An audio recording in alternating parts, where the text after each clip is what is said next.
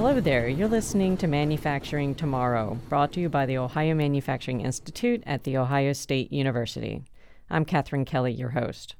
Today we are speaking with Ken Fanger, president of On Technology Partners, who has more than thirty years experience in cybersecurity and information technology systems management and design. Ken helps companies design, plan for, and implement cybersecurity, disaster recovery, and business continuity systems. While his current focus is on the manufacturing sector, Ken has supported pharmaceutical, legal, medical, nonprofit, and government organizations to better understand their work process flow and develop strategies to meet their goals. He has an M B A in Operations Management and Logistics from Michigan State University and is a certified Cybersecurity Maturity Model Registered Practitioner. Ken, welcome to the show. Thank you so much. Uh, let's start with an overview of On Technology Partners. What's been the progression of your work with manufacturers, uh, especially in the last decade? So On Technology Partners started out as just your standard I T support company. But over the last six years, we've moved into really focusing in on the cybersecurity world, and especially in manufacturing. One of the big things with manufacturing is It's one, it's not their primary focus. It's not what they do. And so it tends to be forgotten and put in just after the fact type of situation. So we're helping to make it be a top of mind topic in ways that help them to, one, be able to cost justify it, because cybersecurity is not cheap. We all know the expenses and the effort and that feeling of, if I'm spending money on cybersecurity, I'm not spending money on products. I'm not spending money on marketing. So how do I justify that change of cost? So we've been helping companies, especially manufacturers, to see where it relates to what they do day to day.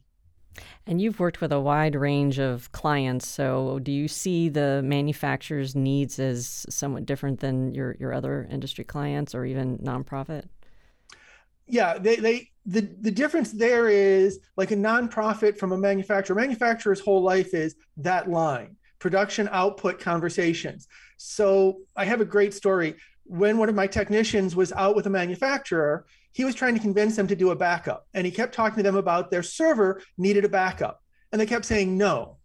So I went in there and I had a conversation. I said, do you know that your inventory control system is on that server? Do you know that if that server was down, you would not be able to produce that day? They didn't realize it. They said, oh, we just thought that was a computer in the back room.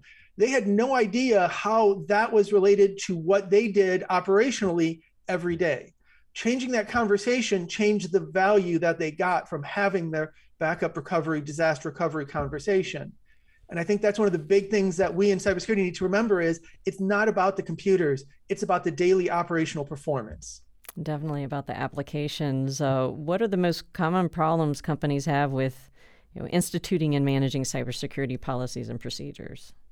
So the first thing is buy-in. Um, when I used to work for a pharmaceutical company, the F D A required very complex passwords. Well, the human mind does not remember complex passwords. And so I remember before the F D A was coming in, I would have to go around weekly and I check underneath keyboards. Everybody's passwords were written down under their keyboards. They couldn't remember it. We had fifteen or twenty different passwords. They were all fifteen characters long with numbers and letters, and nobody remembered any single one of them. So, and that's one of the things I always talk about people is, if cybersecurity is too onerous, people will find ways around it. People don't want to work to do cybersecurity. So you have to make it part of the culture and you have to make it reasonable within the structure that you're using. What are the trends and issues you're witnessing now? I mean, um, I'm assuming that there is more urgency given the increased publicity of cybersecurity breaches in the news. So, a couple of trends have caused major increases, especially in ransomware. We've heard all the terrible ransomware attacks. The worst part is it's much worse on the small and mid-sized customers than it is on the large customers. Um, but they're not necessarily devastating costs. They're five hundred dollars to eight thousand dollars. But if you're paying out five hundred dollars and you do that six or seven times, that starts to add up pretty quickly. Um, and this working from home problem has really exaggerated the cyber attacks because our home computers are definitely not as secure as hopefully the business computers. Now, there are some exceptions to that, but as a general rule, so they're starting to attack the home user and then using that as a way to get into the business's information systems. So that trend has caused people, and again, manufacturing tends to be behind the times in a lot of things. Um, one of the major issues that I've seen out there is old technology. Uh, if you happen to have heard, it, outside of Cleveland, there was a school district that had gotten a ransomware attack that shut the entire school district down for five days. That ransomware attack's vulnerability had been patched a year earlier, but the school never patched a single one of their computers. So it ran rampant through the entire school. It shut down everything. Manufacturers have a lot of this type of same problem where they have old technology. We're working with a couple of clients right now that have technology they implemented twenty years ago. It's running on Windows ninety-eight. It is very open and susceptible to attack, and nobody's updating it. So those are some of the big problems, is manufacturers have a hard time keeping up with what's happening. A lot of legacy machines out there, and I would say even older than the twenty, thirty years you just quoted. So, um, you know, and, and NIST does in, identify ransomware as the number one threat to small and mid-sized manufacturers. So uh, what are the most common types of security issues you're being asked to rectify? So major issues are password management. You know, you want to make sure that you have the proper password control. Uh, one of the other things that we're doing are ransomware resistant systems. So we use what's called ransomware rollback, we use backups. Um, and let me take a minute here and talk about backups. If you have a backup system that is attached to your server all the time, it's probably not resistant to ransomware. So you need to look at how you're doing it. I've had a lot of clients where they thought they were protected because they were doing backups, they're doing them regularly, but they actually still had them attached. And when the ransomware hit, it went out after everything. So we need to look at not just doing backups, which is good, but how do you protect those backups? Because the ransomwares have a vested interest in destroying your backups because they want you to pay the money. So if they can get to everything, they're going to try and get to everything. So you need to think about that when you're doing it. And especially as you start to move to the cloud, you can send the ransomware through the cloud to other machines, which I had happen with another client that used Dropbox. And all of a sudden, all eight of their connected computers all had the ransomware on it. And I think that's one of the reasons why manufacturers are so reticent to use cloud computing. Uh, but what would you say to assure them that there is a way to do that and, and still maintain the security of, of their, their system and the operations? The, the, the irony in being afraid to use the cloud computing is there's a lot of, unless you have spent a lot of money securing your local environment, you have the same vulnerabilities that a cloud company. Microsoft has billions of dollars they've thrown at security. You don't have the same type of money to throw at the security, and it's not what the manufacturers do. Um, I don't necessarily say cloud is good or bad. I think cloud is another solution that you have to evaluate with a decision basis. So taking them through what is the value, what are the dangers and costs, doing a risk assessment, and then seeing if it makes sense on a cost basis to move to the cloud. The nice thing about the cloud, if you do the right work, is it can take some of that security load off of you and put it onto somebody else.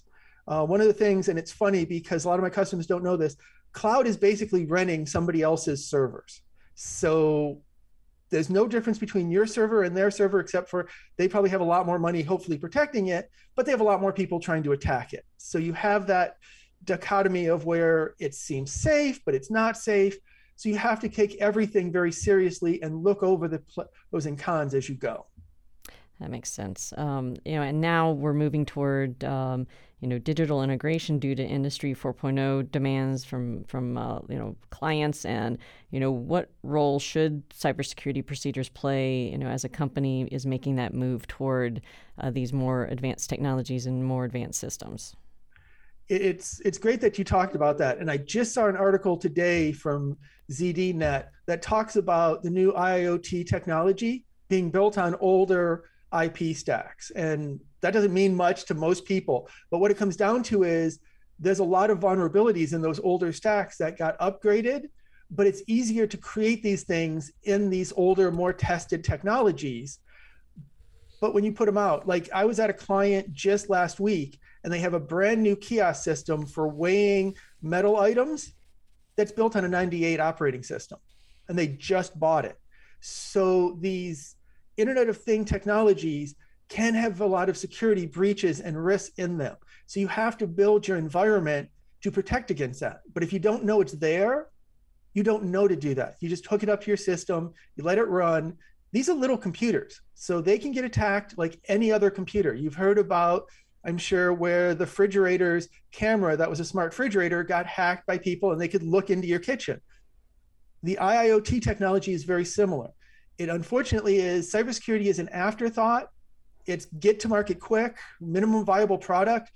Developers in the I T world have the same concept. They want to get their product out there as quickly as they can, see if anybody will buy it, and then they'll retrofit it later. Uh, the problem is you might be exposed during that retrofit period. So you would say that the company really needs to be paying attention during the, the beginning of the purchase process. Yes. And you want to find out, a question I always say is, ask a company what is their cybersecurity policy and plan, and you know, get it in writing, have them commit to it so you know what you're getting, because you don't want to find out that, oh, we never thought about security. Now every single one of your devices is talking to it and they just shut you down. Um, one of my favorites that nobody thought about, there was a point where Xerox printers had a bug that was taken advantage of, and people were putting in little attack codes that did denial of service attacks with some of the older Xerox copiers. And nobody thought about it because, you know, it just copies things. We have to think every intelligent device could turn into an attack. I think I heard something at one of the um, conferences about a uh, about a, a smart toaster that was used in the break room. So yeah, I mean, even to that point, you just don't even think about it. Mm-hmm. Um, yeah, it is crazy. And I should have asked you, I mean, what, uh, I mean, are there, I mean, you've been giving us some examples, but are, is there anything, uh, any remarkable case studies that you would like to share? Well, I mean, I will, I have a tale of two stories in ransomware, and this is to help make sure that people understand the important value of taking it before it happens instead of after it happens. So we had two companies. One called us after they had gotten ransomware, and they were actually a company that did backups regularly, but they never removed the backup from their server. They had lost everything. It took us almost eight weeks to get them back up and running, and it was thousands of dollars. And they were even willing to pay the ransom, but the ran- the ransom company that attacked never gave them a key. They just took the money. So, and that's an important warning when you do ransomware. We had another one that uses, we use Datto as our backup solution that has ransomware resistant backups. They got hit with ransomware. We were able to get them back up and running within fifteen minutes. So that's the difference that I love to show between not being prepared, not having a ransomware resistant backup, to being prepared and having a ris- ransomware resistant backup. So it's important to remember that. You need to plan for this before. I had a lawyer who always said, I always got called after they go to court, but if they'd have called me before, they'd have been much better off. That's very true in any type of cybersecurity. If you take the steps before, not after, you'll be in a stronger position. Definitely adheres to that old saying, an ounce of prevention is worth a pound of cure. Yes. Do you, um, you know, we, I know we've been talking about uh, technologies and uh, adoption uh, of of these technologies.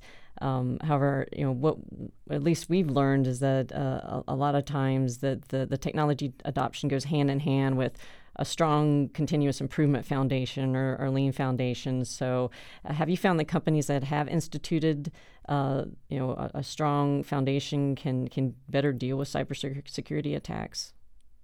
Yes, I think it's a, definitely, if you have a culture that is progressive and constantly improving as they go forward, people are used to that whole concept. And one of the things I always tell people in cybersecurity is it's about the people first. A lot of cybersecurity experts keep throwing money and technology at the problem, but it is much easier to get your team trained and educated than it is to try and put more onerous technology on top of every solution. Because, and this is one thing that I'm sure all of us have seen, I know I've seen it, is the more technology to stop something that gets on top, the more people work to find a way around it to do their job. And so I love the idea of this culture of compliance, culture of security. You want to get people engaged very quickly in being part of this conversation. I did a uh, podcast with Westfield Bank, and one of the things that people realized was a quick phone call could save you hundreds of thousands of dollars. We had another client that got one of those email attacks. It came from what looked like one of their vendors, and it gave a bank account, and they transferred one hundred thousand dollars to it. The problem was, these are very busy people. Now they have a policy, if they get a bank transfer request, they make a quick phone call. Yes, it does take two minutes, but I think all of us agree, two minutes to save one hundred thousand dollars, well worth it. Um, we, we have to start looking at the people more than just the technology. Instead of just throwing more money at the problem, get some training. And one of the things that we're actually kind of working on is this fun training idea. I think we need to stop. One of the things like C M M C requires that you have an annual training. But the truth is, if you sit for eight hours in a cybersecurity training, you're going to leave it with zero knowledge of what they just talked about. And I've watched this over and over. I've done these trainings. So we're working on putting it together to be these five minute quick little things. We actually have this thing we call CyberCat that tells you kind of what you should do in one step increments. Have secure passwords. Watch out for this in ransomware. It's a five minute thing. We're hoping to roll it out. But the whole idea is start to make this fun, make it something that the people want to engage with, because you got to get all the stakeholders involved. If the top management don't believe security is an issue, if the employees don't believe it's an issue, it'll never get to where it needs to be to protect your company. Yeah, I think having it in those those five minute uh, you know pieces of time would definitely be more retained than a whole eight hours. So yeah, no, it's agreed. Yeah, I, I we were asked to do an eight hour session on C M M C, and I told them nobody's going to remember a single thing I told you. It's it sounds great, we can do it, but it's really not helpful. All right, so let's think a little bit uh, broader uh, with this next question. I wanted to ask, you know, if, if um, you know, you're working with the NIST eight hundred dash one seventy-one cybersecurity requirements, if you uh, could have a three sixty degree review of, of NIST on this, you know, what what they should emphasize. I mean, what would you recommend, and what would help manufacturers the most? That's a great question. And one of the things to remember. And when I talk to people about the new Cyber Maturity Model Certification, which is based off of the NIST eight hundred dash one seventy-one standard, is it's about the maturity concept. So up till now, it was more about getting through the check boxes. And that's great, but that doesn't really protect you. And I'll give you an example. I had a client out in um, New Jersey, and they had self-certified as being D O D compliant. And I walked in, and their server was sitting behind the receptionist desk right in the front lobby area. And I had said, isn't that your server? They said, well, yeah, we're supposed to put it somewhere. They had a plan of action that they were going to get to, but it had been three years and they didn't get to it. And so one of the things with the NIST and the C M M C is you can't have these plan of actions. You can't promise to do it in the future. I call it the uh, wimpy. I'll take a hamburger, to, I'll p- gladly pay you Tuesday for a hamburger today. The problem is you never get to it because the next fire comes up before that becomes an issue. And it's not that they weren't trying to be cyber secure, it's that they had to be operational today. And so when you go through this process, you need to be thinking, this needs to be part of operational today. It can no longer be a promise for tomorrow. That's where we kept running into problems. So is there anything differently that NIST could do to support manufacturers in this process? Um, well, there's a lot of things. You know, one, one of the biggest problems that is going to come from this is the cost of doing this. Um, a certification is going to be somewhere between thirty thousand dollars and eighty thousand dollars. It lasts for three years. So you're going to have to figure out, and that's not the cost to become ready for the certification. That's just for them to audit you to see if you meet the certification. That's a crushing number for a one to one hundred million dollars small manufacturer to do every three years. Um, and their approach to solve this, which I think might be a little inappropriate, is a very heavy stick. It is three times the value of the contract if you fail to comply. I think they need to be looking more at how do you help people? I think we need to be working more on doing, like, one of the things that I'm willing to do for different organizations is our training classes. So if there's agencies out there, just to help get people ready, to help talk about what should be done. You know, there's one hundred thirty-one different practices to be compliant with NIST uh, eight hundred dash one. That feels overwhelming. We need to make this smaller, more manageable so that companies can feel more capable to take that next step. Getting in there, and I've handed that whole document to companies because they've asked for it, but it's overwhelming. The whole thing feels overwhelming. And so one of the things I'm trying to see is how can we make it simpler, easier, more direct, and find wins. Small wins lead to large wins. So there's a lot more of that. You know, NIST is going to be looking at what is the whole policy that they want you to get to. The problem is, and any certifying organization is always an overwhelm feel. Start smaller, start simple. I love KISS.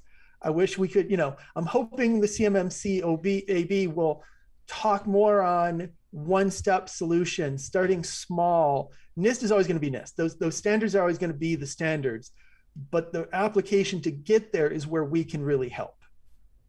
Well, I definitely hope that, uh, that you move the needle on that one. Um, so, uh, so what, uh, what's next for On Technology? What, what are you looking into um, in, in the near future? So we're actually really excited because the S B D C in Ohio has contracted us.